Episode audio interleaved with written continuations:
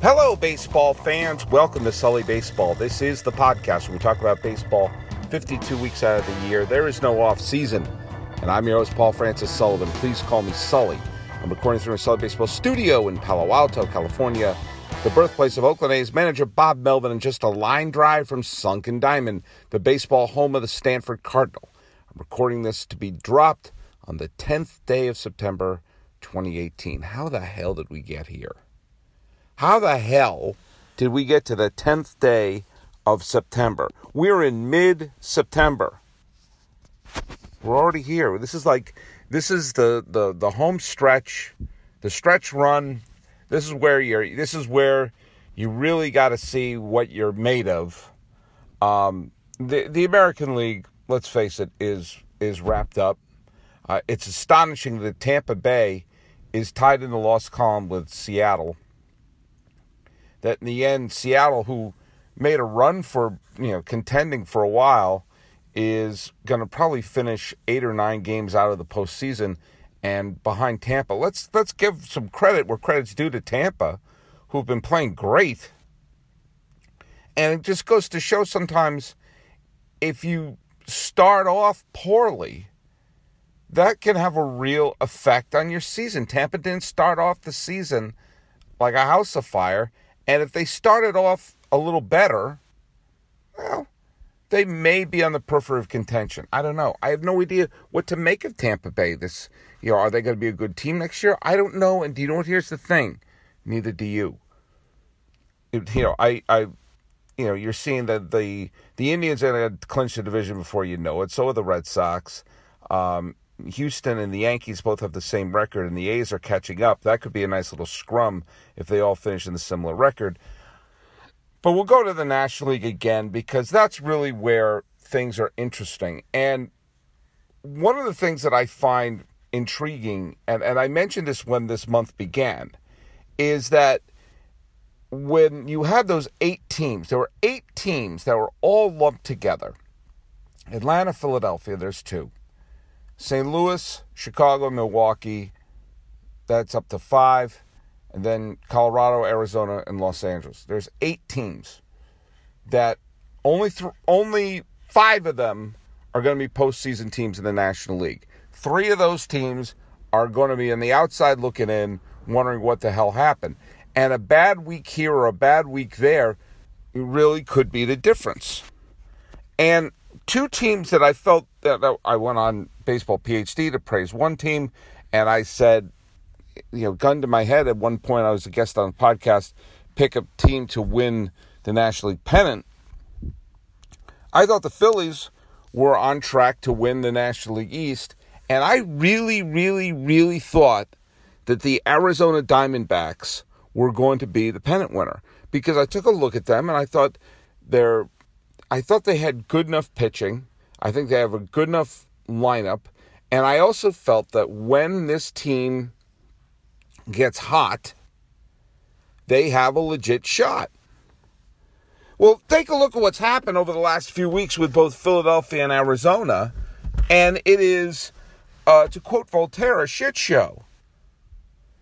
You know, the Philadelphia Phillies, they're on a two game losing streak right now. Uh, but they've also just they've lost to teams like the Mets. They've lo- they've lost dumb games, and as I'm sitting here recording this right now, the Phillies are four games back in the loss column of Atlanta. It's 74 and 68. How many games? 74, 68. They've got 20 games left. 20 games left to make up four games in the loss column. You realize that is almost impossible because you can't you, you you can't afford forget a bad week you can't have a bad day and the phillies are going to look back and and at, at this very winnable national league pennant. That's why I keep harking back at this. At all the teams that I just mentioned have a legit shot to win the pennant. And the teams are going to be outside looking in, going, that could have been our chance to go to the World Series. Even the Cubs, Even the effing Cubs, who a couple of weeks ago looked like they had put on the after a couple of weeks ago, hell, last week they they acquired Murphy, they acquired Hamels, they were putting on the aft thrusters to say, okay, we are going to run away with this division and have the best record in the National League and be the team, the one National League team that you can write in ink is going to be in the postseason. Well, guess what, Chachi? They're only three games ahead in the loss column of Milwaukee at this point. Now, granted, the Cubs have a sizable lead on the wild card, so even if the Milwaukee does overtake them, the Cubs are probably, you know, unless they just have a monumental collapse, they'll make the postseason. I mean, it's not that airtight. For a while, it looked like we could possibly have a situation where you, you know, basically have, uh, you know, you have all eight teams with a, you know, tied and and not be able to make heads or tails out of it. The Cubs have given themselves enough room that St. Louis and uh, St. Louis is five games behind them in the loss column, and the Dodgers are six games behind them in the loss column. So even if worse comes to worse, in 20 games, they're not going to fall seven games back in the loss column of those two teams. So the Cubs are in the playoffs. They're like the only team you can point to. And I think the Brewers give the Brewers some credit. Yes, yes, they've been beaten up on the Giants, and the Giants are falling apart. But they're winning their games. They have a winning season this year. And yeah, they've won eight of their last ten games to really put a stake in the claim, going like, all right, we're at least going to be a wild card team. And right now they're ahead two games lost column on St. Lou. And they're making a pitch to actually have a game played in Miller Park. It's always sad I, I find it sad when um, for when the visiting team loses the wild card game for this reason. Because there's a team like last year you had two of them. Colorado lost the wild card game in Arizona. Minnesota lost the wild card game at Yankee Stadium. And so you're a twin fan, you're a Rocky fan, you're so excited. Those two teams were not expected to be playoff teams last year. You get in, you punch your tickets, and we, we got the postseason. Not only is it over in one day, but the fans who were cheering for them all year long don't even get one home game. There's something kind of unfair about that, but you know, baseball is not meant to be fair. You know, win those games. The Brewers are looking to have a postseason game played in Milwaukee for the first time since 2011. The Colorado Rockies, who, whose division lead is currently half a game over LA, is pushing to win their first ever division title and host game at Coors Field for the first time since 2009. They were in the postseason last year, but it was, as I said before, it's just one game. Now, the NL West should be the single most exciting race in baseball right now because you had three teams that are one on top of each other, only a game or so separating them, and they are all behind Milwaukee and St. Louis. And so you have three teams trying to get one spot. That's what made the NL West so exciting. And as I mentioned, half a game separates the Dodgers and the Colorado Rockies at this point. The Diamondbacks, who just a few weeks ago looked like the team to beat and probably was going to be the team to clinch at the, the NL West, and I thought in a postseason series was probably going to be the team to win the National League pennant, they're fading. There's it's shockingly they're fading. They're three games back in the loss column of Colorado. Now, there's a lot of head to head games coming up, but they've lost seven of their last 10 games, including two really stupid games. They lost, they played a four game series with Atlanta. There was an extra inning loss on Thursday. There was an extra inning loss yesterday, of which the tying run was thrown out. The game ended when a guy was trying to score from second on an infield hit and was thrown out at home plate I mean, I looked at what would just stay at third. And then today, the Diamondbacks had a lead in the ninth inning. Boxberger on the mound. They had the two runners on. Uh, who used to be part of the Diamondbacks, was part of the trade that sent Dansby Swanson to the Braves for Shelby Miller, one of the worst trades in baseball history. And if Swanson turns into the star they think they are, Inciarte was supposed to bunt him over, couldn't get the bunt down, so instead he hit a three-run home run in the swimming pool.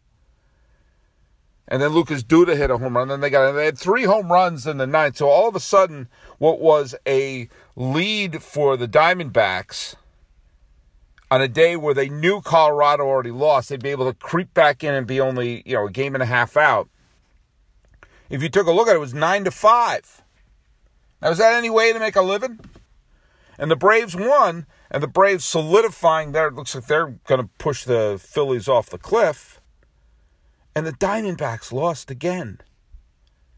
And you can't afford to lose three out of four games at home stupidly, where you have shots to win, where you're only one swing away from winning, or three outs away from winning. And the Diamondbacks lost three of them in four days at home. If you are in a crowded scrum, you can't have those kind of games. That's what I was emphasizing. And the Diamondbacks seem to be piling it on. And I have to say, observing the Arizona Diamondbacks, a team which, I mean, look at there are players on that team I really like. I like Zack Greinke. You know, I like uh, AJ Pollock. I think I love Paul Goldschmidt. And you'd like to see the World Series be a showcase for some of the really talented, terrific young players and superstars that you have in the league. That was one of the things that made last year so cool.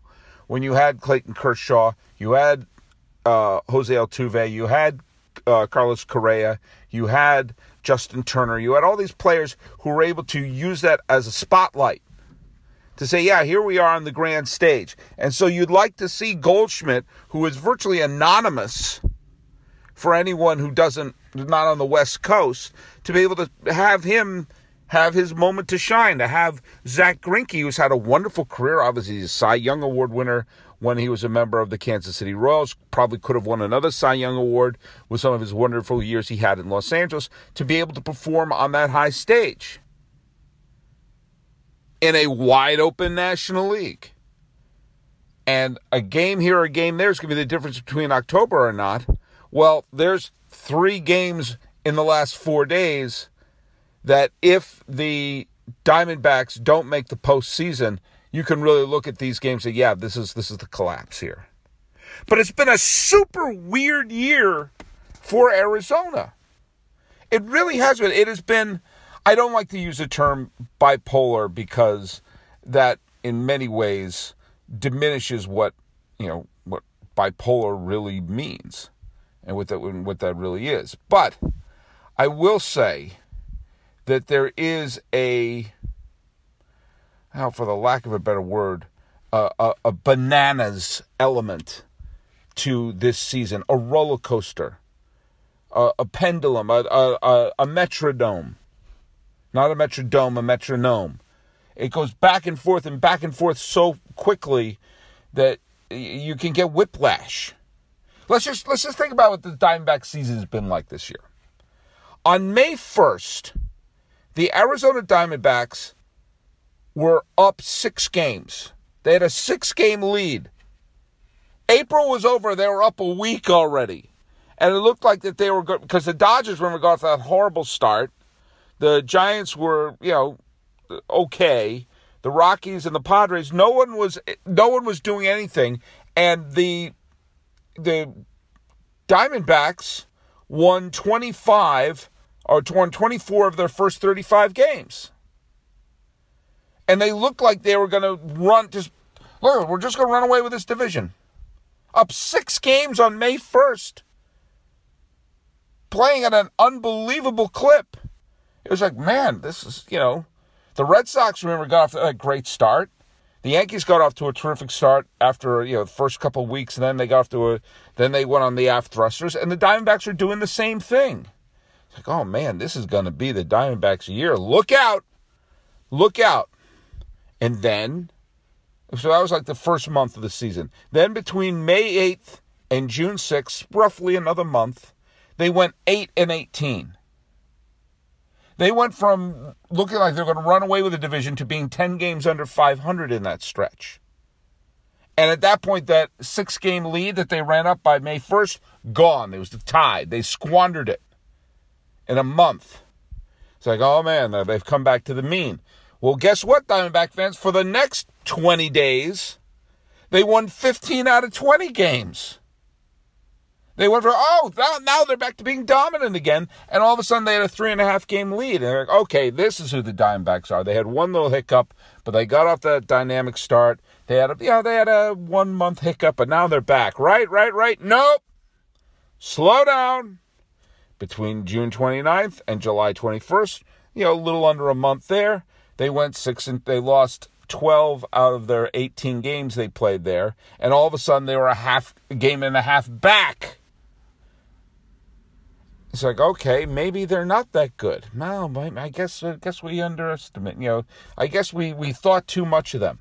Well, then you take another roughly month period between July 22nd and August 22nd. Boom, they went 18 and 10 and piled up a game and a half leads. Like, oh, they are that good. It was just a little hiccup. Just a little hiccup. Ladies and gentlemen, get your tickets in Arizona. Boom. And since then, they've lost 11 out of 16 games. And the last three they've lost stupidly. Now, things like this happen during a baseball season. I understand it's 162 games, and there is essentially a roller coaster element to the season. There are ups and there are downs, and the Diamondbacks are playing 531 ball. 531 ball translates over 162 games to be an 86 win season. The weird thing about this team, if they finish with 86 wins, that's probably not going to be enough to be one of the postseason teams. And there are, as I pointed out in the what I was saying, is there were stretches where they were absolutely dominant that they were just win they just couldn't stop winning. And then there were stretches where they were pathetic. And when you look up and you see they're on a team that started the season winning 24 of their first 35 games is on pace to win 86. That makes you look at those stretches and say, do you know what? If just one of those stretches were mediocre instead of horrible, they would be right in the thick of it. And believe me, when you take a look at a team where they have, um, you know, obviously they have uh, uh, Zack Greinke, and they have, you know, Godley has pitched well, Corbin has pitched well, uh, Clay Buchholz out of nowhere, who was on the scrap heap, has pitched very, very well for them and you put them in a short series, all of a sudden Arizona looks like a really scary team. And what I was talking about uh, that the bounce here and a bounce there could have you been the outside looking in. It looks like Arizona's going to be the outside looking in. And it's not just because of what happened in September, which has been disastrous so far, but because of those other stretches where those games piled up and those poor stretches piled up. I brought up Tampa Bay earlier. If they got off to a hotter start, they may have been in the middle of this as well. This Arizona team, of which there were high expectations for this team, and they made some moves, and they put together a decent team. And for a while, that team looked like it was going to be a 90 win division winner. And trust me, this LA team is doing everything in its power to give up the National League West, and yet they're only a half game out. And the Colorado Rockies have a bullpen which could blow any lead. So it's not like the Diamondbacks are looking at us, oh, what can we do? You know, like Tampa Bay is in a division where they say, what can we do? The Red Sox are going to win 110 games and the Yankees are going to win 100 games. Even, you know, what can you do? That's not where the Diamondbacks are. And those stretches are going to just kill those fans. And there are good Diamondback fans. There are. And there's they are out there and they want this team with the ugliest uniforms in baseball to win. To have another part of their legacy which isn't Luis Gonzalez blooping one over Derek Jeter's head. They want to have something new to celebrate there. They do. There are good fans that are there. Just because they don't have the deep roots of Philadelphia, New York, Boston, Chicago, Cleveland, whatever it is, doesn't mean there aren't good fans who want to see their franchise and specifically their superstar, who they love, Paul Goldschmidt. They want him to win as a Diamondback. They don't want to see him leave and win a title as a Cardinal or a Yankee or a Red Sox or a Philly. They want him to lead the effing Diamondbacks to that title. And this could have been the year. Absolutely could have been the year. And as it looks right now, it might be too hard to leapfrog both LA and Colorado because chances are Milwaukee is going to be one of those wild card teams. And St. Louis or maybe the Dodgers will be the other one and you're going to look back at trying to score from second on that infield hit. You're going to look back at you know blowing you know Paul Goldschmidt hits that game tying home run, got everyone thrilled on Thursday, and then next thing you know they blew it the very next inning. You're going to look at those stretches when they built up a six game lead before you could even sit down and say, hey, who's good this year? Holy crap! We're up six games. And those stretches, it's going to kill you, Diamondback fans. I don't want to be the bearer of bad news. But if you blow the postseason this year, you're going to look back and say, we had it all lined up to have that moment, to have that thumb your nose at the Dodgers, at the Cubs, at the Mets, and all the big market, big budget teams, to win and to win with a superstar of Goldschmidt, who remember I was talking about the other day about the franchise players that the Mets have never had, that the Dodgers have never had. The Diamondbacks have potentially one of them if he stays the bulk of his career in Arizona and puts up big Hall of Fame numbers. And to do that and to potentially win a championship would make him one of the great figures in Arizona sports history. And after his slow start, he's been spectacular. He's put together a potential MVP caliber season after his crap start. And then you look at those stretches. I picked those stretches specifically. It wasn't just sort of like they had a bad series. Each one of those stretches were like two or three weeks of crap. If you took one of those stretches and, and elevated it from crap to eh, then we could be looking at an Arizona World Series. Instead, we're probably going to be on the outside looking in. And that pisses me off to a degree because I want the World Series to showcase the great stars in baseball. And Goldschmidt's one of them. And Greinke is one of them. And they deserve to have that spotlight. It's probably not going to happen. It's going to kill you, Arizona fans. This is the peril of when you have a lumped together National League like this because it will accentuate a series. This was a disastrous four game series for Arizona, and it could be the kind of series that haunts the franchise because, in the end, if they don't make the playoffs, here's the worst part most people won't remember. Most people go, how did the Diamondbacks do that year? They won 87 games. Huh, all right.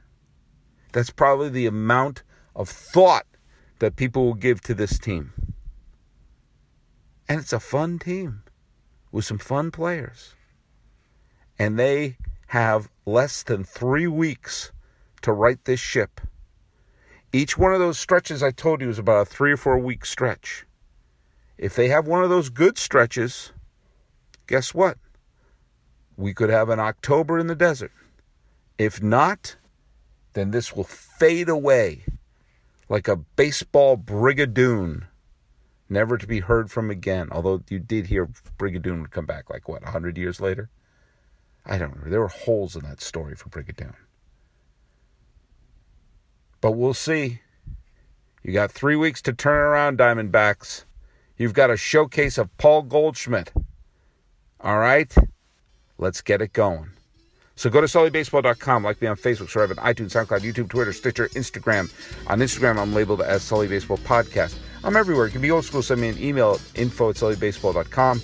As always, the music is by Ted Thacker and Patrick Kaliski. Lamenting the ball bouncing this way or that for a Diamondbacks team that could either win the pennant or be totally forgotten. This has been Sully Baseball for the 10th day of September 2018. I'm your host, Paul Francis Sullivan. Do what you can do. You can call me Sully.